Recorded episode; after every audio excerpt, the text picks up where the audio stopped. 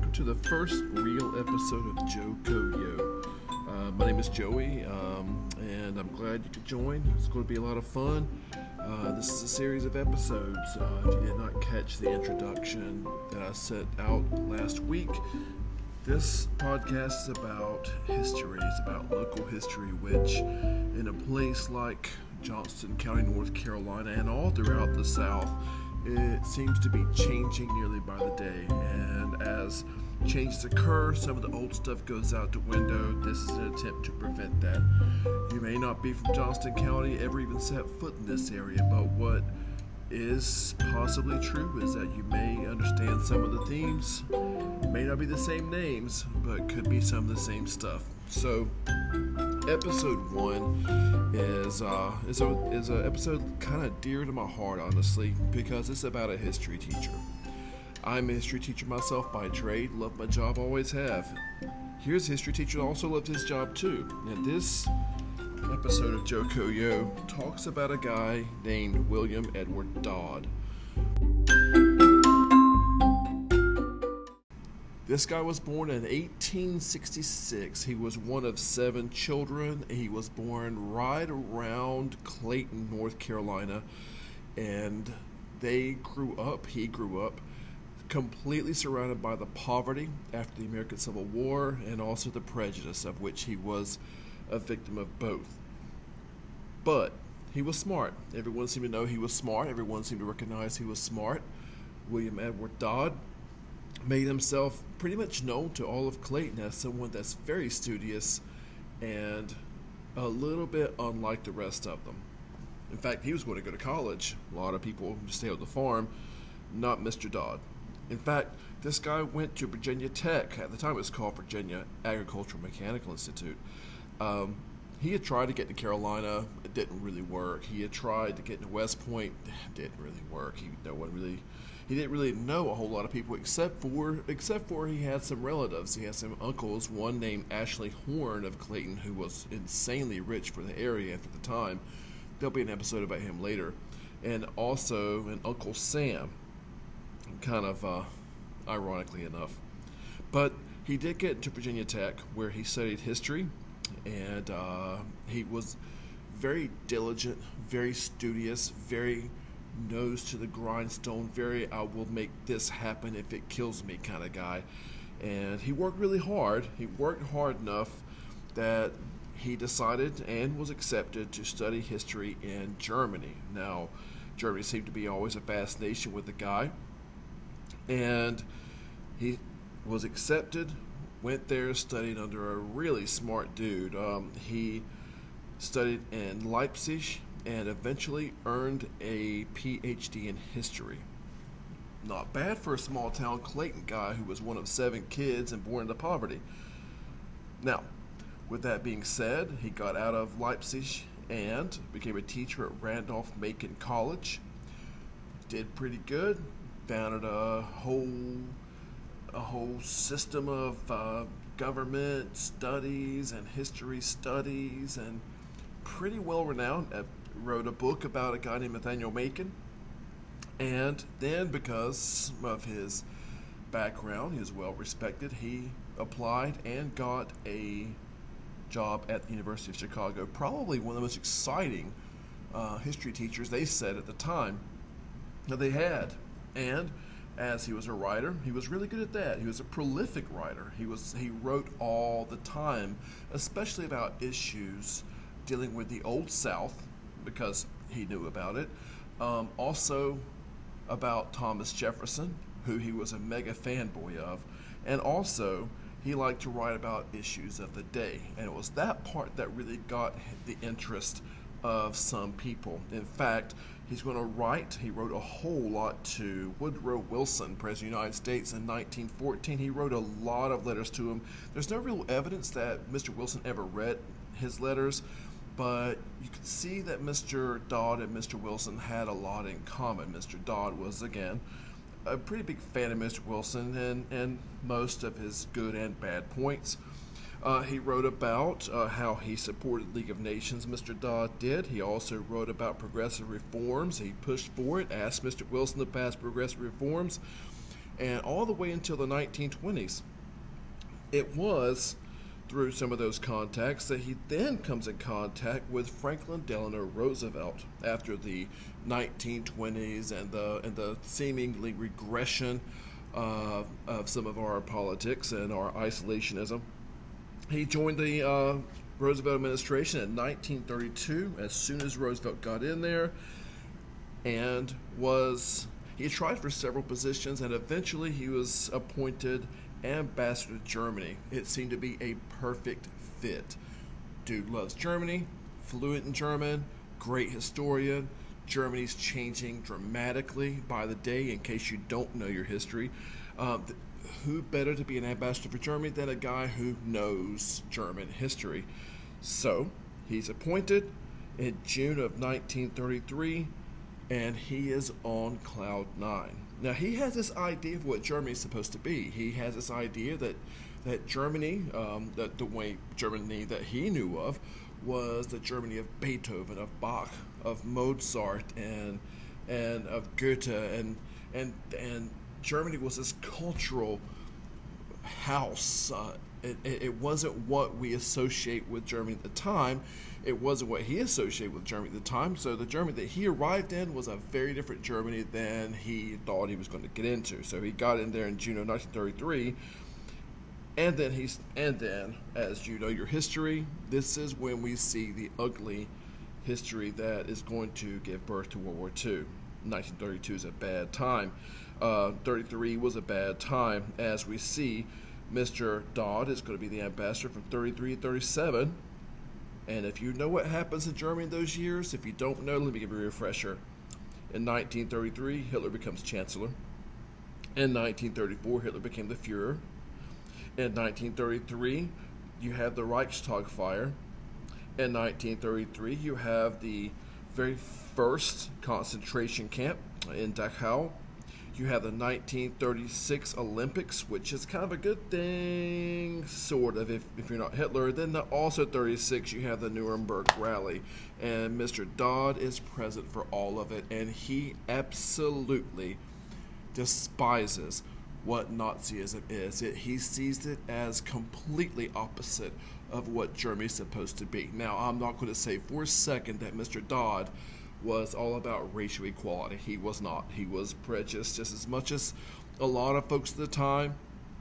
Um, he saw the American Civil War as tragic not because of slavery, but because of the rich um, antebellum slave owners controlling the Southern um, politics at the time. He's, he's not going to be that person that's going to be all for equality. No fan of Abraham Lincoln either.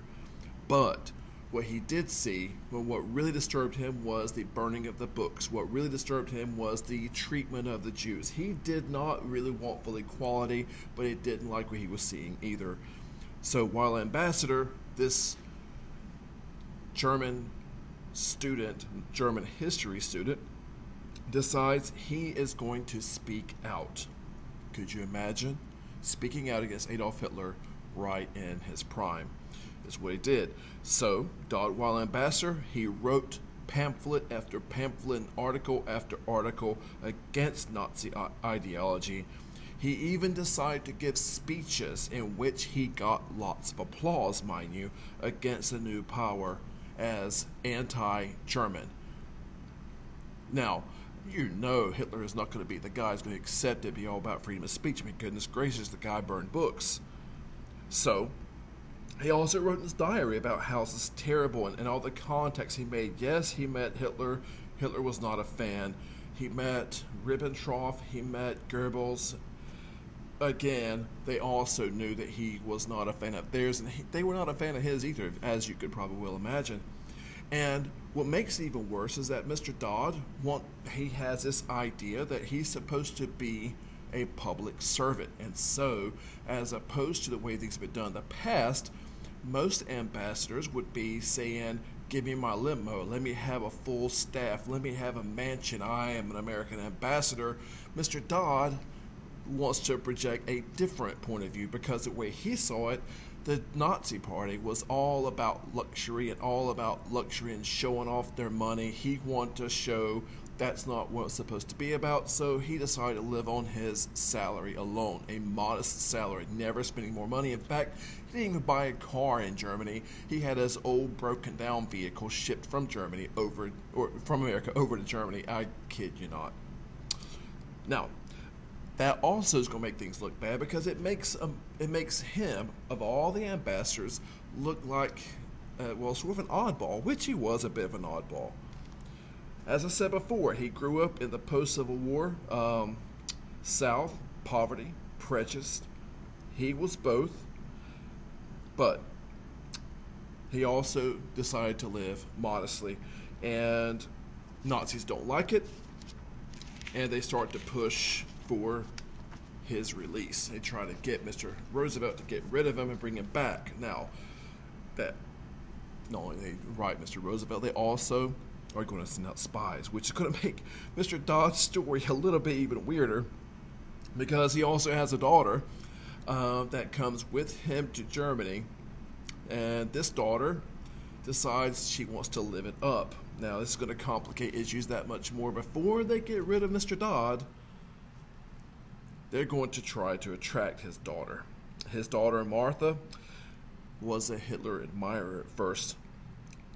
And she, how do I put this delicately? She really liked the party scene.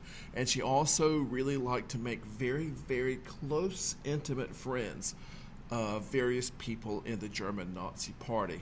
In fact, not just like regular dudes, not like like foot soldiers she was very much intimately involved with some of the higher ranking officers. Now, I all the evidence shows that she just likes a good time, but the evidence also shows that they like a good time as well, those guys, but they also were using her to spy on her father. So, when they found that they could not get the information that they needed from her because he didn't tell her everything, obviously, that's when things started going badly for Mr. Dodd. Now, Mr. Dodd wrote lots of letters to Franklin Roosevelt about how things are going wrong and how this is anti German and, and what's happening with the Jews and all these things he's writing. And Roosevelt sort of ignores them but he also writes in his own private diary, Mr. Roosevelt writes that he knows that Dodd is right. He wrote a letter to the Italian ambassador. He knows that Dodd is right, but he couldn't do that. You couldn't go to Germany and start talking about uh, you're the ambassador. You're not the guy going against the party. You're the ambassador. Now, while he's right and while someone needs to speak out, the ambassador probably wasn't the best position to do it from. So what happened is that Mr. Dodd, after a few speeches and some confrontations with party leadership, with Nazi party leadership, he is going to be recalled because they needed not a German historian, they needed a politician. And that politician in 1937 is going to replace Mr. Dodd was a guy by the name of Joseph Kennedy, father of Jack and of Robert. So, what do we get from all this besides the fact that uh, this guy was probably a good guy? Is really, I mean, you know, the guy he speaks out against Nazi Party in Germany, and and he's not German, and I think he tries, but it may be the wrong position to try from, and so he gets recalled in 1937 he his respiratory conditions get worse. He gets abdominal conditions, nervous conditions. Man dies three years later after his recall from Germany. His wife died in 1938 from other situations. Again, Roosevelt knew Dodd was right, but not the right place. And so therein is Johnston County's lone ambassador that we have ever sent anywhere, and it just had to be from Nazi Germany. Fantastic. Now, on a separate issue, and it's sort of like a side note, what about his daughter Martha? Told you she was a bit weird? Well, again, she admired Hitler at the time. She lived in Germany, party girl. She later on became, or actually during the time, became a Soviet agent. Spying, yes, for the Soviet Union. kind of weird that your father's the American ambassador. So she was very popular with a lot of Nazi men of high rank. She also is going to begin a relationship with the Kaiser's grandson. You know, Kaiser uh, from the from World War One, and um, she's going to marry um, a Soviet agent. She's a Soviet spy. Dies in the nineties. What a convoluted life. Now, Mr. Dodd's story, it comes down to me as a history teacher. He gives a quote in 1937 that I completely get. As the days go by, I completely get. There's a time and place, I got you. But he says no profession, meaning the history teacher profession, can be worth more than ours over the next two decades. That'll be the 40s and 50s. He says we have none too many history teachers, and our freedom is not nearly free enough. History teachers are valuable. I am one. I think we're quite valuable. As ambassadors to Nazi Germany, probably not the best job requires a politician.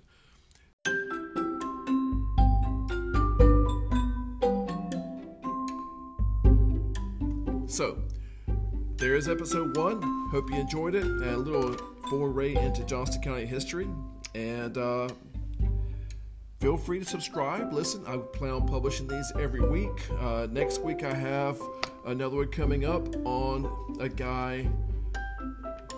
Well, I'll just tell you that the guy is going to help start a very, very large mega corporation involving health. Stick around and I will publish you. Uh, hope to see you Monday and uh, peace out.